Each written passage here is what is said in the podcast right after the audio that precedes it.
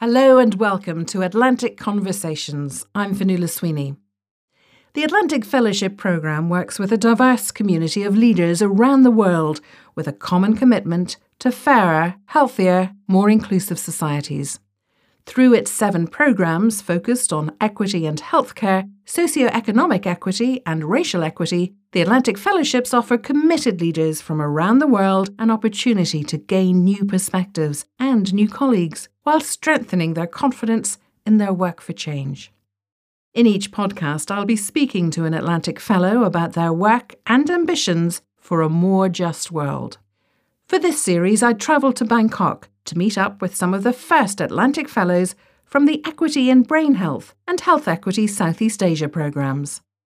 Today, I'm joined by Tharani Loganathan, an Atlantic Fellow for Health Equity in Southeast Asia. Tharani is a public health physician and medical lecturer at the University of Malaya, Malaysia. I asked her what attracted her to the world of public health. I'm a medical doctor by training and I have worked in hospital and at clinic. I found that people were sick, you help them, then they go out into the world and then they get sick again. So it was not solving their problems. I realized that public health was broader and the impact was bigger. You'd improve lifestyles of a lot of people at one go. Paint a picture for us of Malaysia. Malaysia is in Southeast Asia. We are north of Singapore and south of Thailand. We have two great land masses, which is Peninsular Malaysia and Sabah and Sarawak and the island of Borneo. We have shared land borders with Indonesia and Brunei, and we are strategically located in the trade route from China and India. Our country is multicultural, multi ethnic, and multi religious. The majority of Malaysians are Malay, about 50%. There are about 27% Chinese, about 7% Indian, and the rest are classified as other or indigenous people. What, generally speaking, then, does the healthcare system look like for someone in Malaysia?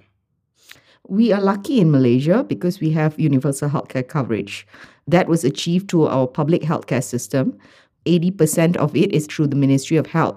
The services were started with a rural health focus. So we have clinics at every village or close to a village. And then we have district health services, district hospitals, secondary hospitals, tertiary hospitals. The public health services assure free or highly subsidized services to citizens. Non citizens are welcome to our clinics, but they need to produce documents, so valid passports and work permits and so on there's also a barrier of finance in the sense that the pricing for citizens and non citizens are different. So a citizen might pay very little, but the prices for foreigners can be up to 90 times the price. They reflect the full cost to the service without the subsidy that we give to Malaysians. You felt that despite the universal healthcare system in Malaysia, people were being treated and then going out and getting sick again. Is that not the norm with most of us? The reason people get sick again may not be due to the healthcare system. It is also determined by economic status, the conditions where you live in, whether you have a job, how is your job for you, your education. So you might provide a service that has equal access or is free, but that is not enough to maintain health. So the social determinants are what interest you. Mm-hmm. What does your work then entail? My last position before I left the Ministry of Health was looking after the services of primary healthcare in the state of Selangor. Currently, I am a lecturer in the University of Malaya. I teach health policy and management to medical students, uh, masters in public health students, and doctorate in public health students. I like to think that I bring a more societal and experiential perspective to the subjects that I teach. In Malaysia, the healthcare system is mixed public private healthcare system. We actually have a very robust private healthcare system. It accounts for about 50% of the total health financing. Unlike the public healthcare system, it is market driven for that reason, most of it is located in big towns and cities. Groups of GP clinics manage care and big hospitals. So, what challenges are there to the healthcare system? Every citizen in Malaysia has access to public healthcare from cradle to grave, very much like the NHS. The issue is because the healthcare system is a mixed public private healthcare system, the public system is actually underfunded. Only 4.5% of our GDP goes to healthcare. We need to finance our healthcare system better. Our public healthcare system is financed through general government revenue, taxation, and whatever else.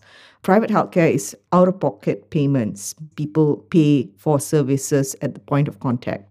And if you're that person who's born without much access to education or the prospect of a good pensionable job, if I was poor, I would go to public clinics. But the public healthcare is overcrowded because a lot of demand. It's underfunded, so you may not have the full range of medication that we would like to offer. Maybe it's understaffed because the public system loses healthcare staff to the private system. If I was a middle income person, I might go to private healthcare as in a GP in my clinic in my town. It's very fast. I pay for services, but it's a lot for me if I'm poor. So, what is it you're trying to do in your work? Currently, I am looking at exposing some of the inequities in healthcare access. So, migrant workers in Malaysia and their access to healthcare. What is the situation for migrant workers and how many are there in Malaysia roughly? Malaysia is an upper middle income country and we import labor from our neighboring countries. Something like 15 countries send their workers to Malaysia. Officially, the number of documented migrants are about 2 million. The numbers of undocumented migrants are more contentious because obviously there's no documents of them in the immigration. Uh, estimations are up to 3 million so a total of 5 million. And our population is only about 30 million. So that's about one sixth of our population or 25 to 35% of our labor workforce. So it's a fairly substantial number. The undocumented have a harder time because they do not have access to public health care anyone who goes to a clinic needs to show documentation. So if I was a citizen, I'll show my identification card. If I was a non-citizen, I would need to show my passport. So if you're undocumented, you do not have a document. Also in Ministry of Health facilities, the staff need to report people who come in without the proper documentation to the immigrations. Do they yes. do that? Yes. So these workers are deported, presumably? Or they are taken to a detention center for deportation. So people do not want to come to seek healthcare because they are afraid. People would only seek healthcare if they are really sick. And what is the political mood or the public mood towards healthcare for undocumented workers? It depends who you talk to. If you talk to people in government, they say that people without documents should not be in the country they should not be part of the system. If you talk to activists and other people, a lot of people think about human rights. And so, how do you close that circle between those two points of view in terms of what it is you're trying to do? I feel that academia has a role too. Activists and people on the ground use a lot of emotional arguments, and emotional arguments have only a certain currency. What academia needs to do is show evidence. And where is that evidence leading at the moment? So far, it shows that there are some human rights violations. We do have provisions for healthcare for documented migrants, but it's not enough. Documented migrants pay into an insurance coverage, which is inadequate to cover healthcare costs. They are given a coverage that is 10,000 ringgit and it's only for hospitalization and surgical treatment. It does not cover outpatient treatment. What we have done is put out all the issues in a paper to see what are the barriers and what can we do about it? Some of them are health system barriers. For instance, the requirement for documentation, medical fees at our institution. The other things is lack of culturally appropriate services. We do not consider the 15 different nationalities in our country. We do not have interpreters.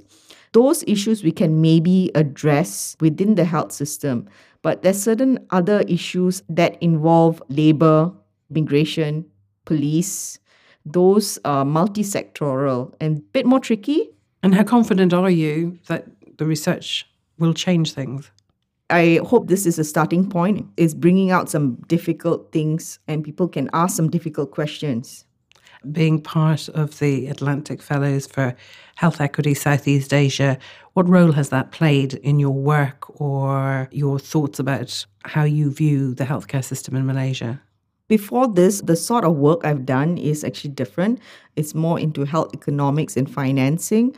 I would look at the system as a whole and look for solutions that is universal and provide equity and benefits for most of the population. Inspired by the Equity Initiative Southeast Asia Fellowship, we were given the task of working together between countries and coming up with projects. So I've stepped out of my comfort zone to work on policies that help and protect and also not protect migrant workers in our countries, namely China, Myanmar, and Malaysia. Myanmar being a large sending country, China and Malaysia a recipient. In China, their migrants might cross the border on a day to day basis. Some of them are not actually migrant workers, they are migrant wives. How hopeful are you that you can affect change in those countries? We are hopeful. We are not sure because this is a very political project. So it is a bit of a dicey game. But one that you're prepared to play. That's right. Thank you very much indeed. Thank you. And that was Tharani Loganathan, Atlantic Fellow for Health Equity in Southeast Asia. For more information, you can visit www.atlanticfellows.org. I'm Fionnuala Sweeney, and you've been listening to the Atlantic Conversations podcast.